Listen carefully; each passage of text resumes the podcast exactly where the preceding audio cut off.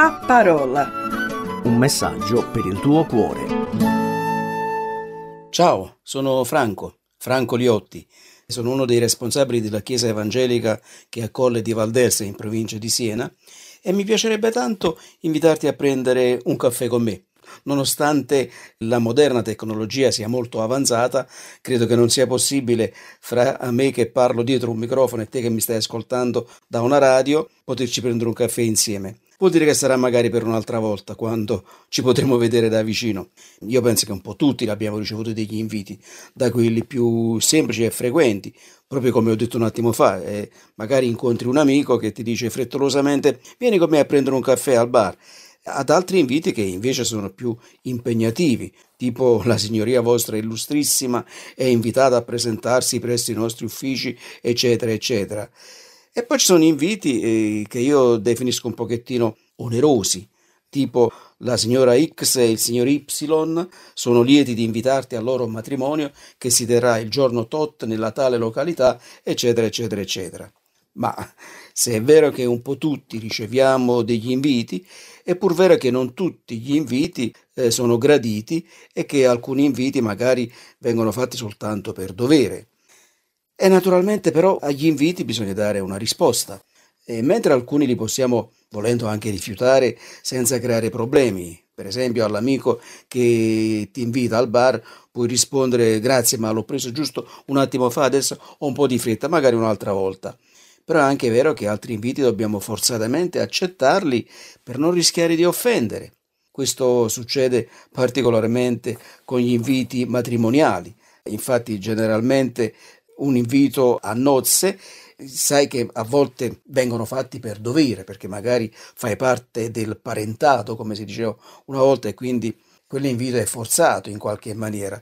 Oppure magari a quel matrimonio non vorresti proprio andarci perché temi di incontrare magari quel parente che per qualche motivo non è che proprio gradisci tanto di rivedere oppure perché magari sai che per andare a quel matrimonio devi acquistare un nuovo abito per te, per tua moglie, per i tuoi figli e poi magari devi fare anche un regalo bello costoso oppure mettere in una busta un bel po' di soldini perché non si può andare a un matrimonio e rischiare poi di fare una magra figura, come si suol dire. Insomma, è proprio vero che certi inviti non li vorremmo ricevere, altri invece li riceviamo e li accogliamo con piacere perché le persone che ci invitano eh, magari ci hanno invitato perché gli siamo simpatici e loro sono magari simpatici a noi, oppure sappiamo che magari accettando quel determinato invito potremo trascorrere qualche momento piacevole, rilassante e diciamo la verità, con i tempi di oggi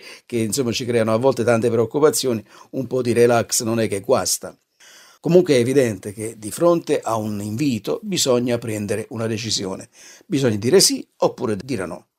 Magari contro voglia. E inoltre dobbiamo anche accettare le conseguenze della nostra decisione di accettare o rifiutare eh, quel determinato invito. Ma in fatto di inviti ce n'è uno in particolare che vorrei considerare insieme a te e possiamo definirlo il grande invito. E l'invito è questo. Dice così. Venite a me voi tutti che siete stanchi e oppressi, e io vi darò riposo. Beh, è un invito straordinario, del tutto particolare. Infatti colui che fa questo invito è addirittura il Signore Gesù Cristo. Perciò si tratta di un invito che merita senz'altro di essere preso nella massima considerazione. E poi gli invitati, cioè persone come me, come te, non hanno fatto niente di speciale, di bello, di eccezionale per meritare questo suo invito. Però, prima di accettare o rifiutare l'invito di Gesù, credo che sia opportuno esaminarlo un po' da vicino. Perciò, per prima cosa, vediamo le prime parole di questo invito. Gesù disse, venite a me.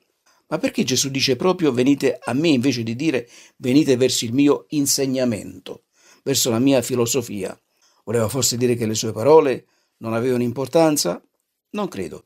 Voleva forse dire che i suoi discorsi, eh, i suoi insegnamenti che scuotevano profondamente la gente eh, potessero essere tranquillamente ignorati? Mm, penso proprio di no. Gesù innanzitutto invitò la gente ad andare a lui perché sia ai suoi tempi che come oggi, eh, noi abbiamo, noi tutti abbiamo bisogno soprattutto di qualcuno che ci liberi dai nostri guai, dai nostri problemi, dai nostri peccati. E questo è il problema essenziale mio e tuo, i nostri peccati. È un insegnamento, anche bello, non potrà mai liberarci dai pesi, dalle preoccupazioni, dai peccati che ci opprimono. Solo il Signore Gesù, che ha dato la sua vita sulla croce ed è risorto dalla morte, può liberarci dal peso del nostro peccato, perché Lui, con il suo perfetto e unico sacrificio, ha annullato il peccato. Perciò Lui è in grado di liberare sia me che te dal peso del nostro peccato. E la sua liberazione è tale che una volta che sei andato da Lui, i suoi insegnamenti, che lui definirà come un gioco leggero, non gioco ma gioco, che si metteva sul collo dei buoi quando tiravano un carro oppure un aratro, Gesù diceva quando si va a lui, cioè da Gesù, finanche i suoi insegnamenti diventano leggeri. Ma tornando al grande invito di Gesù, lui disse venite a me anche per un altro motivo. Lui è Dio, Dio incarnato. Quindi l'invito di Gesù non è soltanto l'invito di un personaggio importante, ma è l'invito di Dio, non è l'invito di un mistico religioso, non è l'invito di un misterioso santone e non è neanche l'invito del leader di un'affascinante setta o di un guru che ti chiede tutto ma in realtà non ti dà niente, eccetto un'effimera pace. Il grande invito di Gesù è l'invito del figlio di Dio e Dio ti ama eh, il figlio di Dio si è incarnato per te, ha dato la sua vita sulla croce per te, è risorto dalla morte per te e vuole prendere la tua non offenderti, insulsa e sporca vita, facendoti rinascere a vita nuova, facendo di te addirittura un figlio di Dio, come ha fatto con me, cancellando i tuoi peccati e mettendoti in comunione con Dio. Ti sembra poco questo invito per indurti ad accettare il suo grande invito? Ma a questo punto poniamoci ancora un quesito. Come si fa ad andare da Gesù? Penso che sarebbe molto bello mettersi in viaggio e raggiungerlo fisicamente, magari in qualche sperduto santuario o perché no, nella città santa, Gerusalemme. Così la nostra emotività religiosa sarebbe appagata ma Gesù non si lascia localizzare o imprigionare in un santuario medievale o in uno sperduto eremo. Per andare da Gesù bisogna percorrere la via della fede, della fede posta in Lui. Quindi non è una fede fatalistica, emotiva, cieca, tutt'altro. La fede in Gesù non deve neanche essere confusa con la fede in una religione, dai riti più o meno pomposi, suggestivi, misteriosi, direi magici, che tutt'al più possono toccare le corde dell'emotività umano, umana e nient'altro. Un altro passo per andare a Gesù è quello di riconoscerci per quello che siamo, cioè dei peccatori perduti. Dobbiamo quindi accettare che siamo tali, dobbiamo perciò confessargli onestamente il nostro peccato e chiedergli di salvarci dall'inferno e dal vivere una vita inutile, insulsa e sprecata. Forse ti domanderai, ma non sarebbe meglio darsi prima una giustatina e poi andare da Gesù in maniera, come dire, più presentabili? Se pensi di andare da Gesù soltanto dopo aver messo in ordine la tua vita, credimi, non accetterai mai il suo invito, perché troverai sempre qualcosa da risistemare in te e quindi sprecherai la tua vita cadendo in un'astuta trappola del diavolo. Dio però vuole salvarti e vuole dare scopo e significato alla tua esistenza. Perciò accogli l'invito di Gesù, che ti ripete ancora ora, vieni a me, tu che sei stanco e oppresso, e io ti darò riposo. Amico, non respingere il suo invito, l'invito di Gesù, pensando magari che non sei degno o degna di lui, o che devi prima riordinare la tua esistenza. Se tu pensi così, trascorrerai tutta la tua vita a cercare di mettere in ordine in te e alla fine, alla fine non avrai concluso niente, sarai solo perduto per sempre, perché, fra l'altro, da solo non riuscirai mai neanche a cambiare una tua cosiddetta piccola cattiva abitudine.